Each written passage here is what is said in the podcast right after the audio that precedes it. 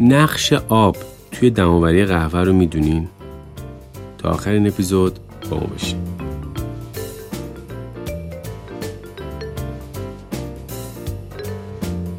آب مایه حیات و فرابونترین ماده مرکب روی سطح کره زمین بود و بستر اولیه حیات به شکلی که امروز می‌شناسیم محسوب میشه. بیش از 75 درصد جرم یک انسان از آب تشکیل شده و بیش از 70 درصد سطح کره زمین رو آب پوشونده. نزدیک به 360 میلیون از 510 میلیون کیلومتر مربع. با وجود این حجم عظیم آب، تنها دو درصد از آبهای کره زمین شیرین و قابل شربن باقی اون به علت محلول بودن انواع نمک ها خصوصا نمک تمام غیر قابل استفاده است.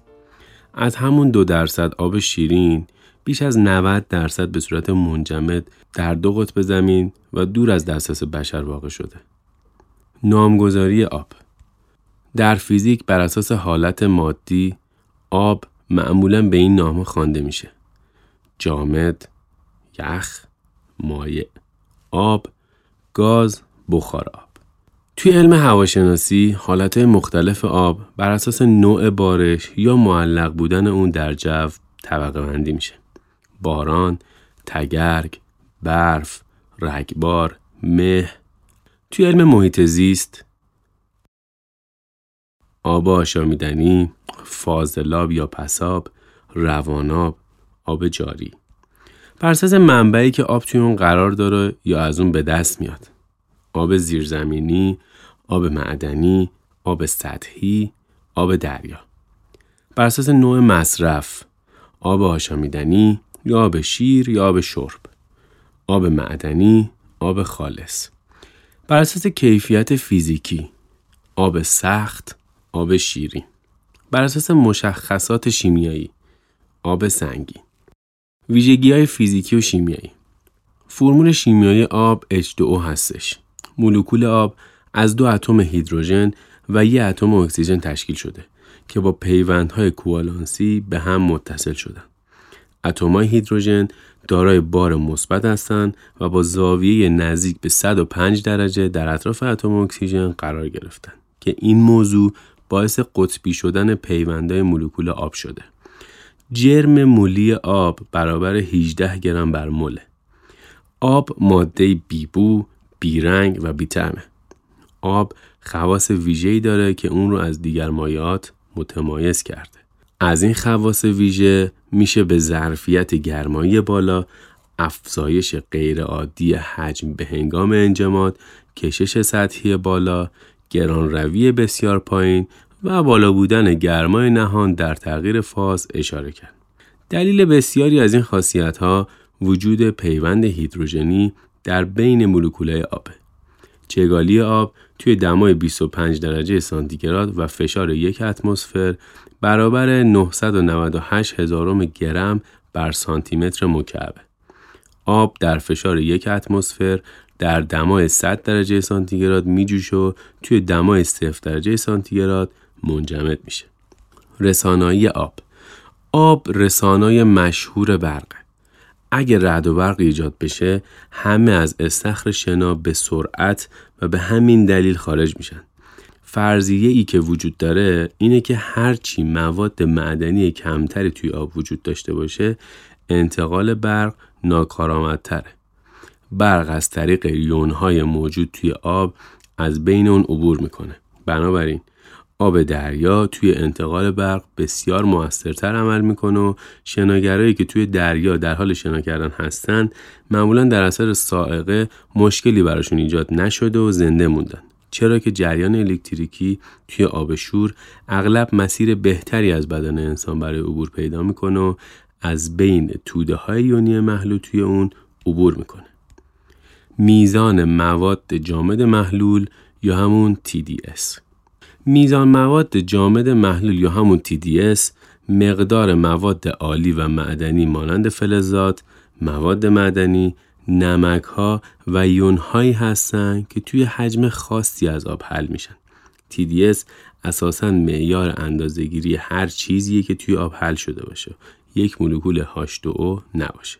از اونجا که آب یک حلاله هنگامی که با مواد محلول روبرو میشه ذرات مواد به آب جذب میشن و باعث ایجاد کل مواد جامد محلول میشن. TDS توی آب می‌تونه تقریبا از هر جایی نشت بگیره. از جمله چشمای آب طبیعی، مواد شیمیایی مورد استفاده برای تصویه و اصلاح آب شهری، آبهای روان از جاده و حیاط خونه ها و حتی از سیستم لوله کشی خونه شما. انواع مواد جامد محلول توی فهرست زیر جزئیات کلی مواد جامد محلول رو که ممکنه توی آب وجود داشته باشه قرار براتون بگم. کلسیوم، کلورید، منیزیم، پتاسیم، فلز روی، آلومینیوم، فلز مس، سرب، آرسنیک، آهن، کلور، سودیوم، فلوراید، بیکربنات ها، سولفات ها، آفتکش ها، علفکش ها. میزان استاندارد TDS آب شیر با غلظت بالای مواد جامد محلول یا همون TDS می‌تونه مزه تلخ و بوی نامطبوع داشته باشه. هرچی غلظت کل مواد جامد محلول بیشتر باشه آب تلختره. طبق توصیه انجمن قهوه تخصصی میزان قابل قبول مواد جامد محلول جهت دماوری قهوه بین 75 تا 250 میلی گرم بر لیتر و میزان مطلوب اون بین 80 تا 150 میلی گرمه. سختی کل یا توتال هاردنس سختی کل آب در واقع معرف مجموع قلزت کاتیون های دو ظرفیتی موجود توی آبه. اما به علت اینکه غلظت های کلسیوم و منیزیم توی آبای طبیعی بسیار بیشتر از های دیگر هست از این رو به طور عام مجموع غلظت های کلسیوم و منیزیم رو سختی کل آب میگن آب آشامیدنی لوله کشی سرشار از انواع املاح مزره که موجب بروز بیماری ها و انتقال سموم داخل آب به بدن میشه.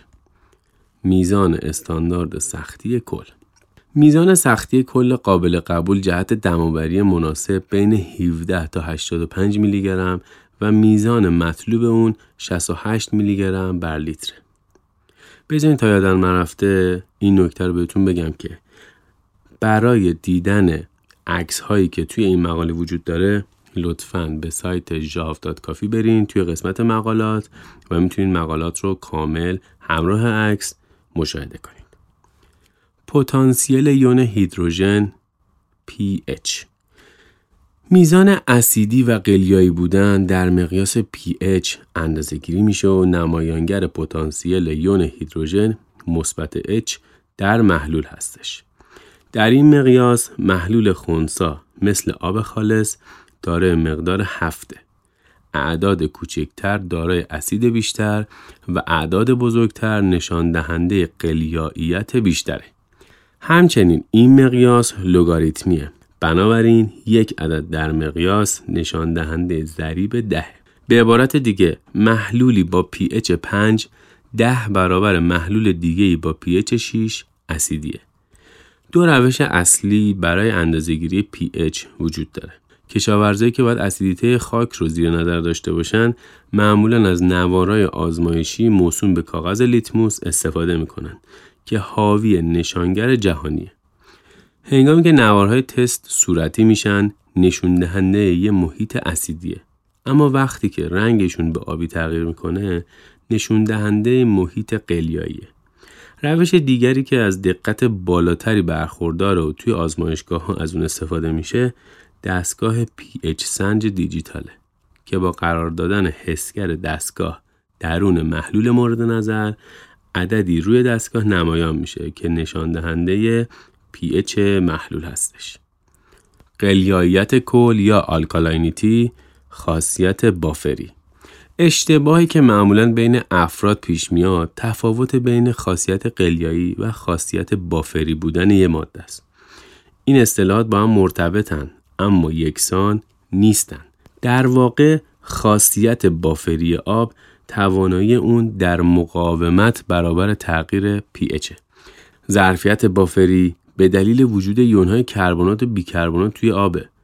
اینها می‌تونن اسیدهای اضافه شده به آب و خونسا بکنن و در نتیجه افزودن اسید تأثیر بسیار کمی توی پیچ اون خواهد داشت. کلور همونطور که می‌دونید منابع تأمین آب مصرفی ما انسان ها هم از رودخونه ها، چاه ها، چشمه ها، ها آلوده به میکروبا و میکروارگانیسم هایی هستند که استفاده از این آبها رو بدون ضد عفونی کردن برای ما غیر ممکن می سازه. سازمان های آب و فاضلاب شهری برای از بین بردن میکروارگانیسم های بیماریزا و تأمین آب مصرفی بهداشتی برای شهروندان اقدام به اضافه کردن کلور به آب می‌کنن با اینکه تا میزان مشخصی یعنی یک دهم استفاده از کلور بلامانه اما توی دماوری قهوه طبق پیشنهاد انجمن قهوه تخصصی این میزان باید صفر باشه میزان شاخصه ها توی شهرهای مختلف و حتی مناطق مختلف یک شهر متغیره بنابراین ما توی کارخونه قهوه ژاو آب لوله کشی چند منطقه مختلف رو بررسی کردیم که نتیجه اون توی جدول های این مقاله به صورت دقیق می‌تونید مشاهدش بکنید. نحوه دستیابی به آبی مطلوب همونطور که توی جدول مشاهده می‌کنید میزان مواد جامد محلول و مهمتر از اون سختی کل مناطق مختلف شهر تهران داره تفاوت قابل توجهیه که همین موضوع موجب دریافت تعمی متفاوت از یک قهوه یکسان که توی مناطق مختلف دماوری شده میشه. در نتیجه به منظور دستیابی به نتیجه یکسان توی دماوری قهوه بهتره تا از یه شیوه نامه استاندارد جهت استانداردسازی پارامترهای مختلف آب استفاده کرد و از اون جهت دماوری قهوه بهتر و همچنین محافظت از سلامت اون بهره بگیریم.